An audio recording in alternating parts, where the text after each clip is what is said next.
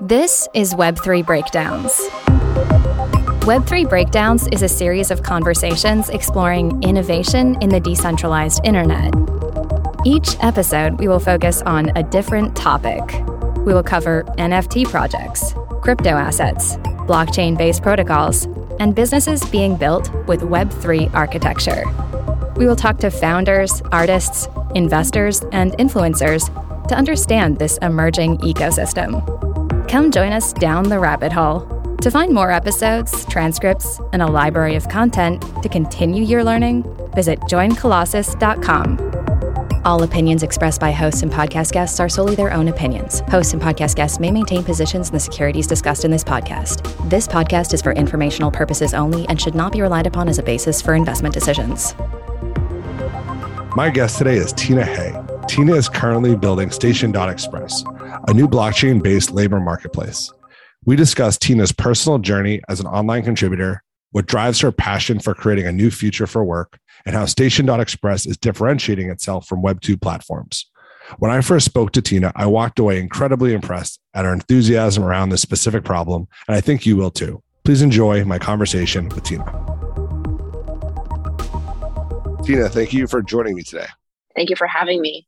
I thought an interesting place to start would be to rewind back in your past when you were 14 years old, writing a blog in China about education and how the Chinese handle that part of their system. Totally. I was in middle school, like other middle schoolers in China, passionate about writing and passionate about literature. And growing up, I was lucky enough to have the resources to be American literature and European literature, Russian, just had a pretty wide discourse of narratives that are not represented necessarily in the core curriculum of a day to day Chinese classroom. So I started to write about a lot of these things, especially around the breadth of subjects that are covered and this whole idea of standardizing everybody's curriculum across the nation and how that could stifle innovation and creativity. As a naive and young middle schooler, I started to write about these topics pretty frequently online and capture some attention from both my teachers, which wasn't great because I got into a lot of trouble as a middle schooler writing about these things.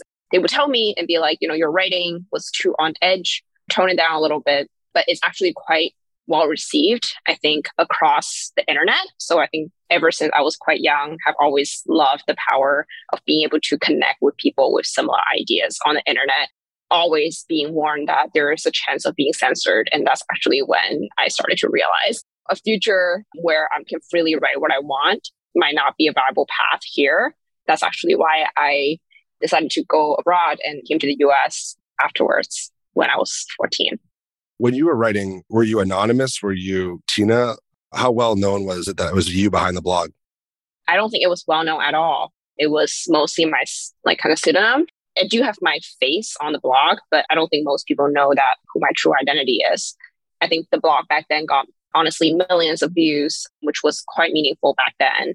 And there's a publisher that we actually signed a book deal of talking about my journey from writing online all the way to decided to go to America because that was a very rare thing to do for someone at that age from where I came from. And I decided not to do it because I just thought I didn't want that to be the entirety of my identity is surrounding, you know, that is almost like an exit from a path that's predetermined, but really be known for something else that I in the future would create.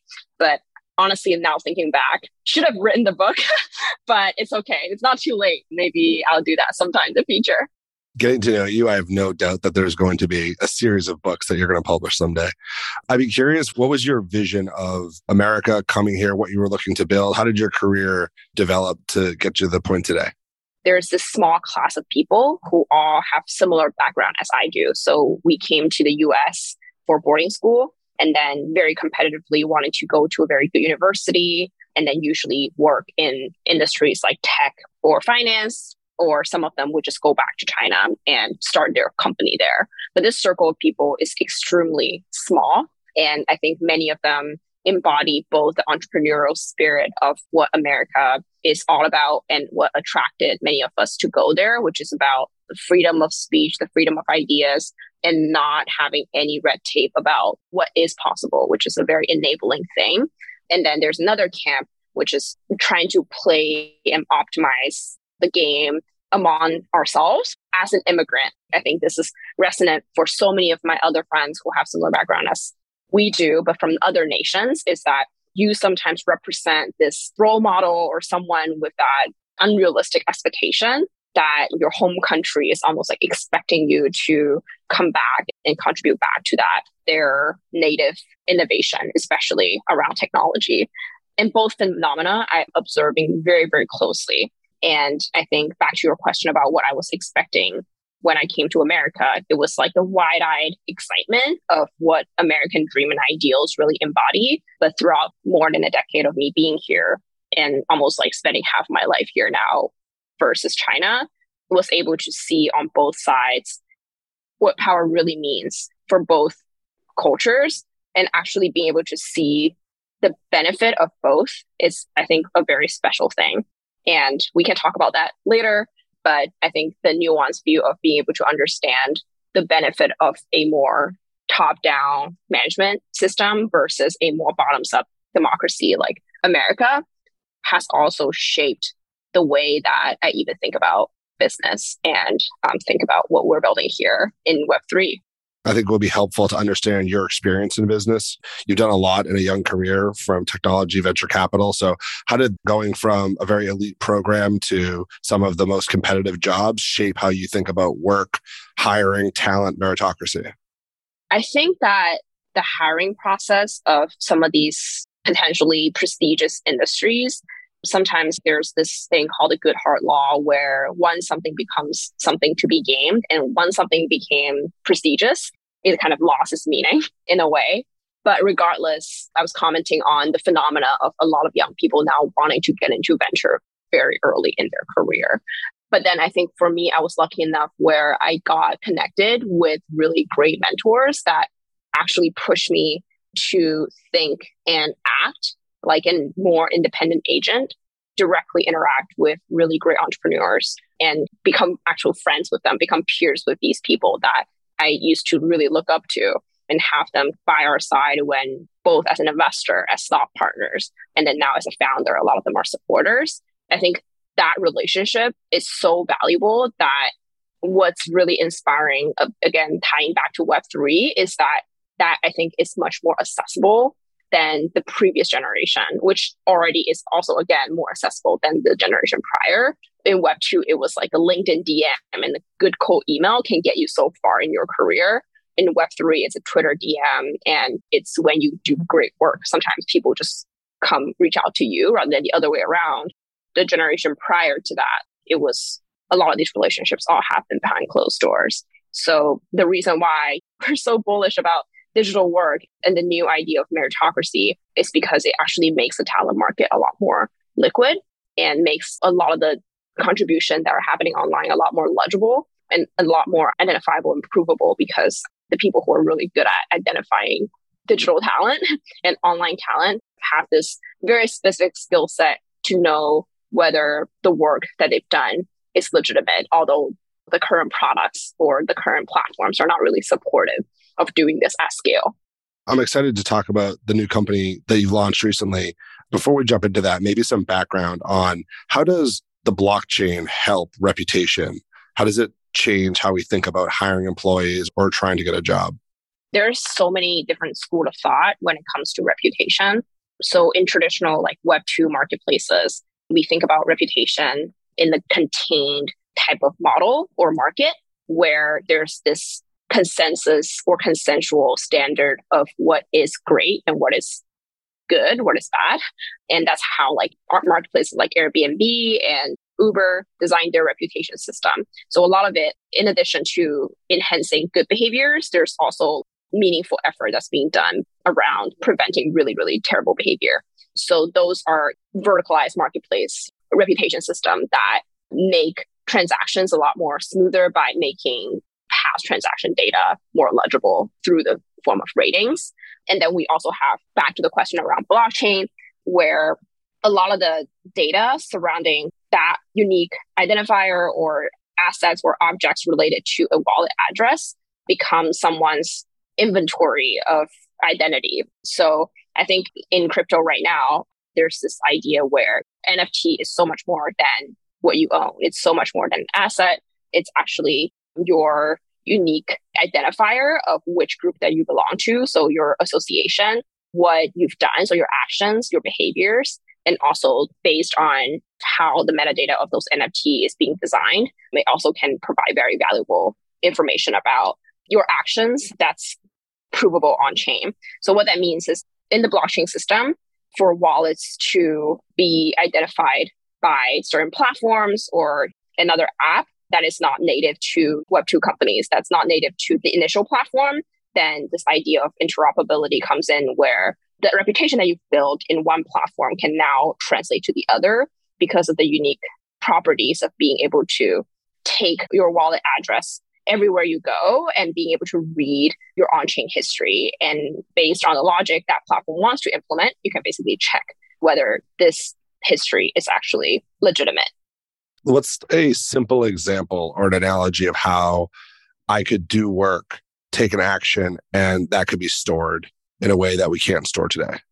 One simple example that we've used for example mirror it's like a on-chain blogging platform where you can write a blog post through your wallet and after you publish the blog post, if you want to go to another dApp or another address, let's say I just want to spin on my own front end and I want to query the data on chain, there's an Arweave address that's tied to every single blog post and then that's tied to my account. I can basically query all those data through a subgraph and then render those data in my front end. So basically I can create a blog just querying the data from elsewhere. This is how like current APIs, the Web2 stack that we're familiar with, with Web3, that process just becomes much easier because there's no centralized control about who gets to query those APIs, or there's not as much gating around what type of data you can query. Although some of these designs still have to done by the subgraph designer themselves, but it's just much exciting when, especially in DeFi, right? Like there's so much data being generated right now in DeFi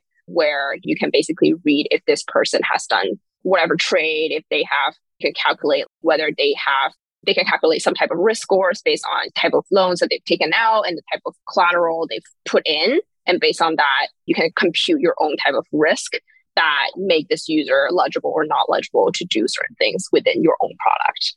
It's why people call Web3 like Lego blocks, where there's just so many building blocks where you can leverage data being generated from other platforms to gain access and permissions and unique feature sets within your own.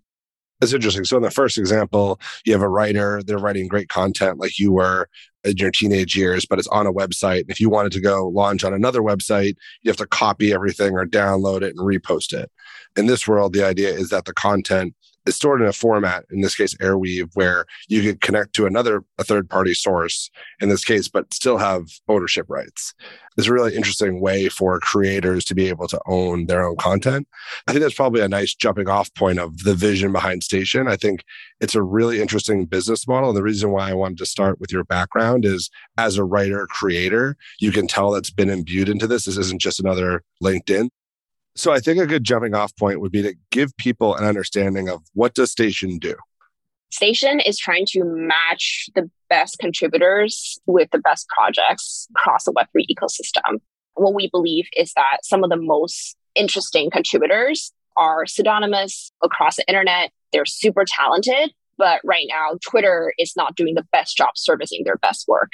In order to actually onboard more people, both into crypto, but also into this era of digital work, they need examples to learn from. And one of the biggest pain point that we've all experienced coming to Web3 new is that who are the actual people that are doing real work in the space rather than shilling tokens on Twitter, being able to see what they've actually done and what does real work look like in the space. And that is something that is a huge piece of missing infrastructure both from a reputational perspective, where there's not real verifiable proof that someone has actually contributed to a project, and also just from a user experience perspective, it's very difficult to actually see someone, all their contributions and work in one place and the organizations that they've been part of to have the context about this contributor.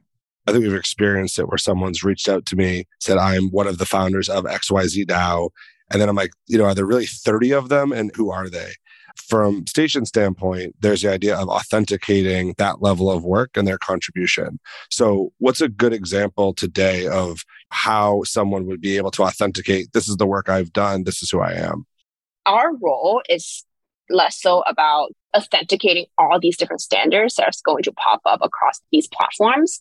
That is an incredible important role to play in the ecosystem. But we just think that the rate limit of creating those standards is almost limited by how many platforms emerge. So whenever the new platform emerge, we would want to integrate with them. That is a somewhat of a reactive and defensive position where we actually want to build a public infrastructure that anybody can leverage this to build their own DAO. So our target audience is actually the DAOs that are still forming or want to just adapt a better almost like a decentralized HR stack to manage their contributors or just completely new DAOs that's going to exist that might not even exist yet. When I think about being a contributor, I think about today, you could have someone shows they say, okay, Tina, hire me. I'm going to give you my resume, my cover letter. Here's some references. By and large, a lot of people can inflate that. They can say, I know something, and there's a difference. Like I think about a simple example I know this computer language that can mean a lot of things. That can mean I once saw it used. I used a editor versus I'm a hardcore person contributing to something like Stack Overflow and here's my repo. With coders, there seems to be a bit better of an infrastructure to kind of understand them. But when I think about being a writer and I say, oh, Tina, I'm a writer, but I've never written before. I'm just, I'm doing my best to get that job. How does Station kind of help clear that block of, oh no, Eric is really a good writer and he's written in, in these different ways. I think the elegance of some of the models or some of the mechanisms that we're designing is really around building a generalized enough of a reputation system where the social protocol or social oracle is actually curated by humans rather than any algorithms that are measuring how many code, how many lines of code you've committed or how many blog posts you've posted on Medium and let's count that. That is just very easily gameable.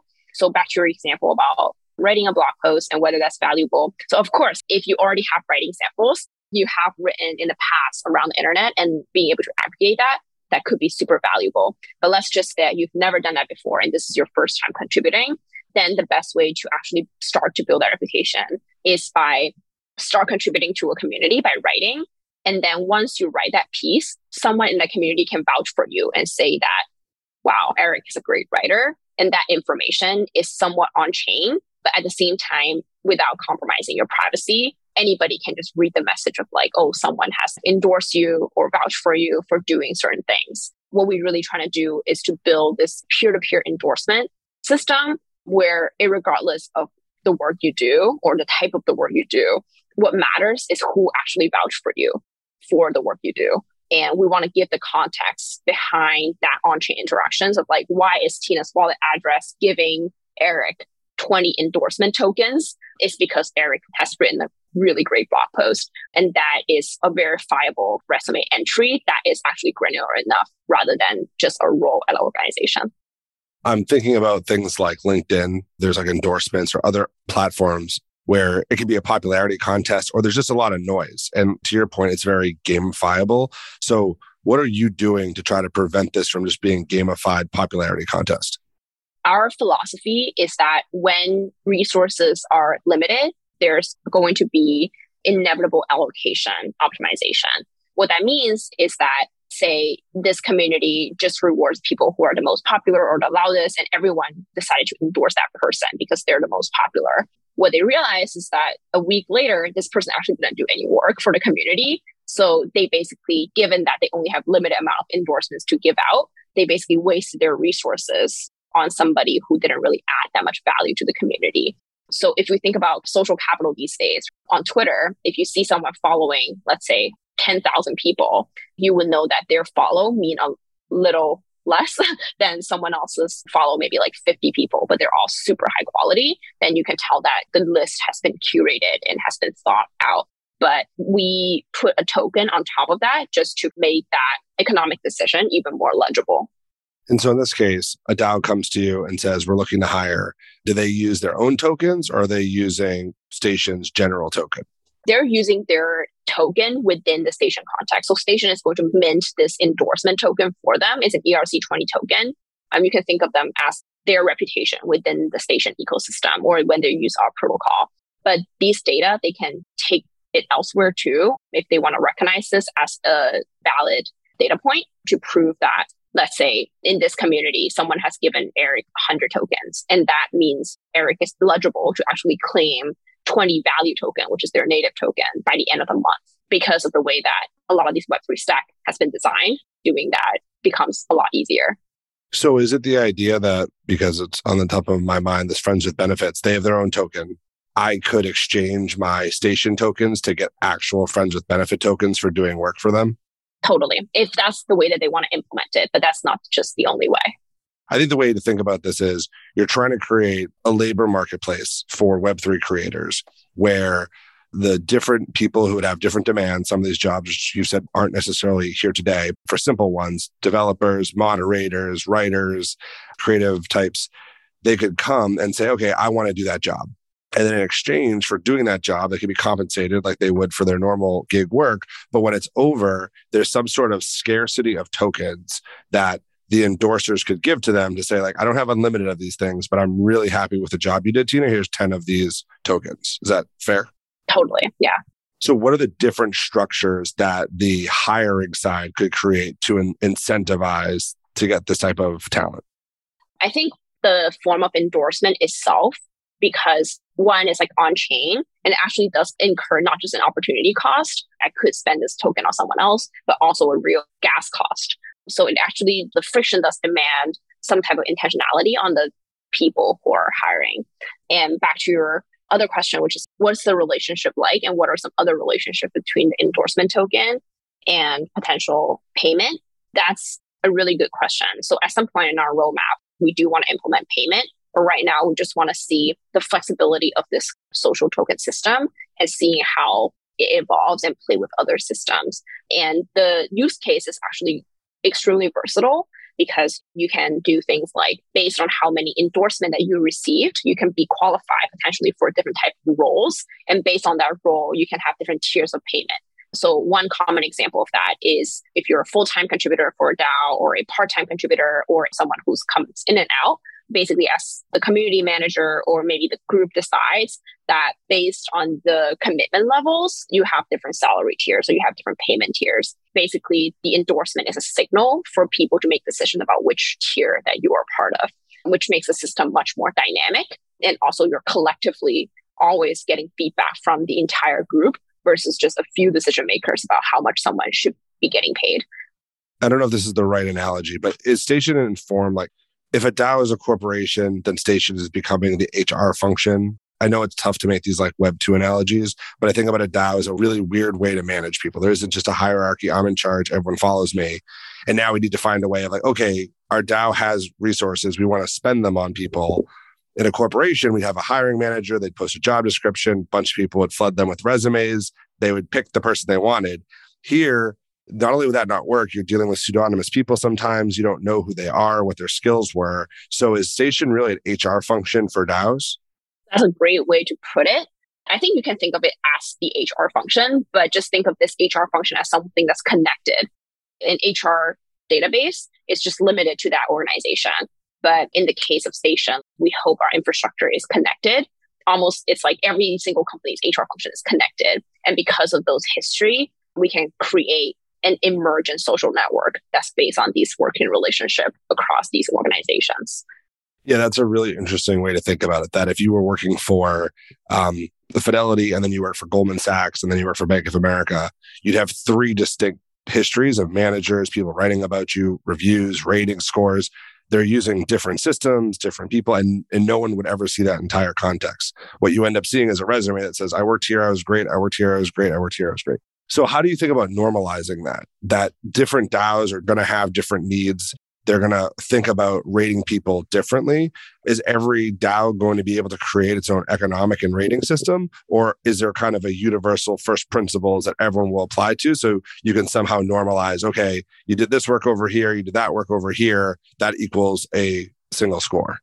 We believe that any singular scoring system is overly reductionist someone's reputation is as quantitative as it is qualitative.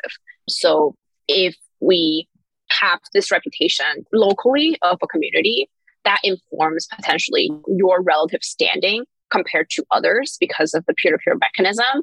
It's all about given this initial distribution of resources after when you allocate to one another, what that distribution looks like in the end. And that should, if the system is designed well, reflect the value that each of these contributors actually brought to the system. So what matters is actually your relative standing within a given community and the actual work that you did, which we contextualize through our product. So, okay, Eric, really amazing blog post. I'm going to give him some appreciation. You've been a great leader. And then maybe someone else, even different work stream, decided to endorse you and basically showcase that you've garnered support and recognition from many, many different nodes and edges within the network. And that actually shows a diversity of your network within that ecosystem or within that community that makes you a very important in the network. And that data to me, as someone who's just seeing you for the first time, is much more important than like, let's say you aggregate score across these communities are X. And there's this calculation that goes behind it because that is very hard, as you mentioned. Every community has different value systems to measure what that actually means. What matters more is your actual contribution within each of these communities and potentially these communities' own reputation within the system, which I think is much more emergent and consensual, where you just know whether some communities are more legitimate than the others based on the work that they've pr- produced. And I want to just drill down there of subjective versus objective decision making. When you think about task based work, you're hiring Uber drivers. Did the Uber driver show up? Did they drive safely? It seems to be like that was reduced down to good job, bad job. And people use a rating system of their experience, which helps give the algorithm more data. In this case, especially where you're pushing into the creator economy, you're getting into kind of the, most subjective. Some of our friends that write these amazing blogs on Substack or Mirror and ranking them is a challenge. How does Station solve the voting on subjectivity component of rating people? Something that we care so much about here is that one of the mission that we have is to diversify the definition of success. Every single community has their own value system and they value work differently. So you can succeed, Eric asked this, you just write one article a day and then people love that because they just love the volume of work that you're creating so that everybody just endorse you for that behavior. But that behavior might actually not land well in another community where they actually value potentially really long pieces, well researched that get created once a month. If you write every single day, no one endorsed you, and then maybe you develop self awareness and be like, huh, like, you know, no one actually recognized me for the work I do, and I'm working so hard. Then there's a mismatch of the value I'm creating and the value that's being recognized in this community. One beauty and one elegance that we've been really contemplating about how we design our peer-to-peer mechanism is how well we are able to service that delta so that when we have conversations with our own contributors, we're able to see that there's some surprises here where it seems that you're doing a lot of work, but people are not really recognizing you. Is it because maybe you're not vocalizing your work enough? Or maybe it's because the work that you're creating is not the highest priority project at the moment, but really delivering that with compassion and empathy as well. I think it's as much a soft skill where you know it happens outside of the product as much as the product itself which captures these data trying to render a high fidelity image of someone's contribution let's stick with that example so i'm the writer and i'm on station and i'm writing for dao a and i'm writing every day and they're giving me 10 tokens? Are they giving me 10 station tokens? Are they giving me 10 of their tokens? What are they giving me? We have an endorsement token that is an ERC20, a very generalized that every DAO can create within Station. And that is a representation of basically how you can think of the value that someone thinks that you've brought in. If a DAO decided that that itself is sufficient to decide your payment, 20 endorsement token equals 20 native token. That's completely fine. But we don't want to be like prescriptive about that. So we design our contracts and design our product in a way that every piece is modular. So it depends on the algorithm or the calculation that you want to do as a DAO, where maybe that accumulation of reputation or endorsement tokens can just lead you to being promoted to the next tier of roles or give you permissions and access to products or to content or to documents or to different experiences that you otherwise would not have as a reward rather than purely tied to your compensation. starting a business like this is one of the challenges getting creators to the application and say, hey, I'm going to produce on here? Or is the first thing getting the DAOs, the actual hiring folks that want to use their creative talent to come and start recognizing their own people or to look for new talent? I think it's a little bit of both, but mostly the latter, where organizations want to use this to recognize and onboard the people that a lot of times already are in their community but we call them like the potential energy of their communities that are not yet converted into productive energy to actually uphold and create work and also being able to track who actually has done what within the organization so that they can retroactively reward them. All those data honestly can reinforce and enrich the contributor's identity to make that richer. The longer you stay in the community and doing more work, your resume kind of get auto generated because you've done these things. Then you can showcase that you've actually done it. Yeah. I think one of the things that I think about, one of the worst jobs, but I'm most impressed with it is Discord, which is this messaging system. There's this role moderator where you're basically the babysitter for a chat room and people lose their mind or they get upset. And usually you're the person who takes the brunt of everything. There's some people that are amazing at it. And I can imagine how a DAO is like, well, how do we compensate this person? What do we give them? They deserve, they're a vibrant and important role for everyone.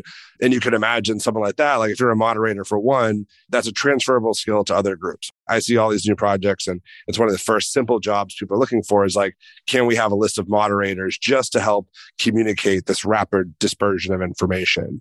In that example, you would have a moderator, they would come to you, say, this is what I want to do. Is the word hire the right word for this? Or are they not really hiring it? They're just kind of letting the moderator build their resume to get future jobs they're helping them build a resume to either be a part of their community and they're also helping them get future jobs as well which we believe that it sounds a little counterintuitive and it was a concern that we got where it's like oh if we're helping this contributor enhance their identity other people just take them. There's this competitive dynamic.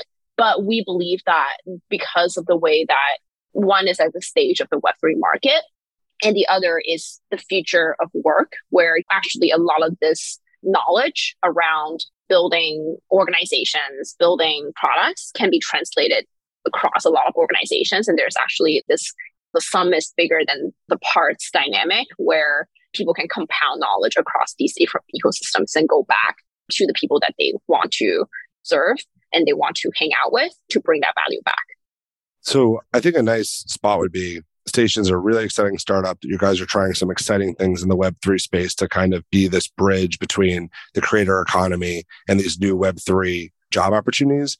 In your mind, I would love to hear how, when Stations at its full form in your mind, what does it look like? What are the jobs that are created? What does the world look like in the future if this all comes to be?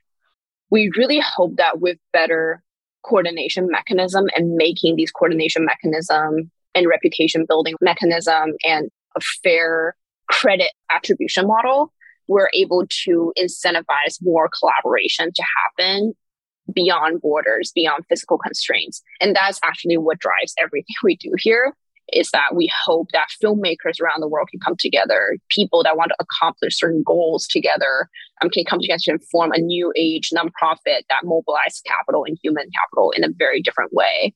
We hope to see teachers come together and form decentralized schools. They're producing content and can share potentially the community endowment and allocate those resources together as a collective and really skip a lot of these inefficiencies that are imposed by corporations that act as this intermediary to reduce transaction costs when in the end it actually hinders the real productivity that can happen across borders. The end goal is to make what's happening in crypto and DeFi and what we see are these like kind of miraculous feat of coordination accessible to more industries and more people around the world.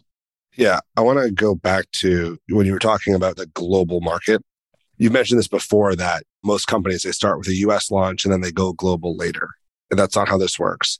And also, I'd love you to touch on how pseudonymous this is like an anonymous name, but it becomes something. So I had an Anon account. I called it Rourke. And that was just what I hid behind for a while to figure out this world. So how does pseudonymity and a global landscape impact the future of work?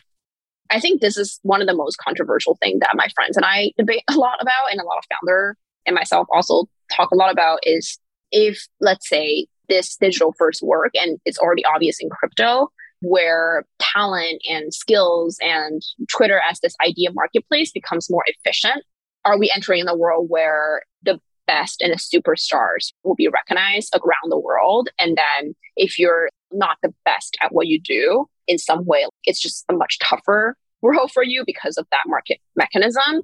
I think there's definitely that concern. But our hope is that because of a, also a better matching algorithm and better matching mechanism, and being able to create more economic opportunities that are more fluid. We're also able to service the long tail of jobs that didn't exist today to enable more people's geniuses. So success is not so singular as like you have to be the best engineer or you have to be the best hedge fund trader analyst. We already see in crypto that because of the dynamics that I just described, some of the best analysts and participants in the space are, you know, 19 year old from Cambodia that's totally possible. And it's super, super cool to see that. But then, like, back to the thing that we talked about, and then we connected about creator economy and these long tail jobs is that, you know, in the future, teachers, content writers, as you mentioned, people that are great at building very, very special relationship with other people, people that, you know, used to be maybe coaches, therapists, just all these diversity of professions can now slowly find their place in this new market and this new city. And every era, we call that there's this center of economic opportunities that cities become labor markets. Silicon Valley, great example for the past decade. And the next one, I believe many, many thought leaders in Web3 already talked about this, is around like this idea of a cloud city. You're actually enabling a new market to exist from almost nothing to now be able to mobilize all kinds of economic opportunities and transactions within this one place. And that means it's a place for so many different people to create an actual diverse ecosystem that's resilient, where many new jobs will be created on a global scale. So let's move on to the pseudonymity part of it. The fact that you can kind of have this name, this avatar, but nobody actually knows who you are. How does that help or hurt the creator economy? I think that's too early to tell, to be honest, but the sense that I think generally pseudonymity in the long term will make, again, the market more efficient in the way that more people get to participate in the economy that otherwise they might not be because of their identity and their constraint. So it actually gives people some type of safe space to really express themselves without potential otherwise red tapes or things that they couldn't do. But the downside of that is because the nature of pseudonymity that it's very hard to actually understand whether this pseudonym represents individual identity or many identities at the same time. So there's pseudonymous accounts that I've interacted with that have three to five people behind them, and that becomes a lot more challenging. But to be honest, it's like a Pandora's box where because of how more efficient and more versatile such identity is in the online world, I think people will continue to adopt this form of expression when it just gives them much wider range of things that they're able to do. And it also gives people much wider range of simultaneously the opportunity that they can take on. So you're not just one person, you can be five people doing five different jobs around the internet. Yeah, I think that we first touched on this topic. You had some really good points on the negative sides. Like I wasn't aware at first. I was more naive. I was doing it on my own. I'm like, these anonymous accounts are just really good at producing content. They're funny every time. And then you explain to me there's like 15 people, writers, producers. They're a lot bigger than you might think. But I think that the exciting part is something I think Balaji talked about of you can imagine, and we're seeing examples of this to your point of a really young person in a country that is war torn or place that is not going to get a job at an American corporation very easily without getting here in the first place, being able to contribute and potentially have a job online with, without ever knowing it. You've had these stories where whether it's a game for a lot of money or a developer or a trader, and you find out it's a 19 year old on the other side of the world and English isn't their first language that's doing this amazing skill. And I just think of the power of it to me is so much more hopeful than the negative that you could hire someone who has that skill set, never having met them or judging them by the school or any other things that you might have a bias on why we should hire them or not. And so something that is exciting about what you're doing with Station is empowering that person to have a level playing ground. I just think that's an extremely exciting idea. Thank you. Yeah, we're inspired by these 19 year old Anons every day. Tina, just to wrap up, ask you our final question. What are you most excited about seeing built or building yourself over the next six months and six years? I feel like my answer to both questions would be the same. There's a short term version of that manifesting on the product level for Station, and there's a longer term answer to that as well. So, the shorter term answer is that we really try to activate any community member their truest power of becoming leaders and curators of other contributors, where people are more proactively taking a role of knowing that their actions and how they view other people and how they work with other people have an influence on someone else's reputation and their relative standing. And we're in some way all playing the part of enriching each other's profile and history in this new way of working together. So it's a very empowering thing that we're doing. And in the next six months, we hope that more communities can be adopting this reputation system to empower their contributors more so that this ecosystem is no longer just pay to earn, but it's also participate and to work to earn, which is a more natural and sustainable economy. And back to your question about the next six years, really it's about there's so much speculative excitement and capital inflowing into this market where without the ability to really converting these speculative interests into productive work for contributors to really push the boundary and to unite people across this different environments the world and also across these communities from music to fashion to art to tech to talk to each other then the kind of vision that we really envision will not be upheld just by thinking about them. But really, we need more builders and we need the infrastructure to support builders to work better together. That's great. Tina, thank you for your time today. I'm looking forward to seeing all the stuff you build and reading that book someday. Amazing. Thank you so much, Eric. To find more episodes of Breakdowns or to sign up for our weekly summary, check out joincolossus.com. That's J O I N C O L O S S U S.com.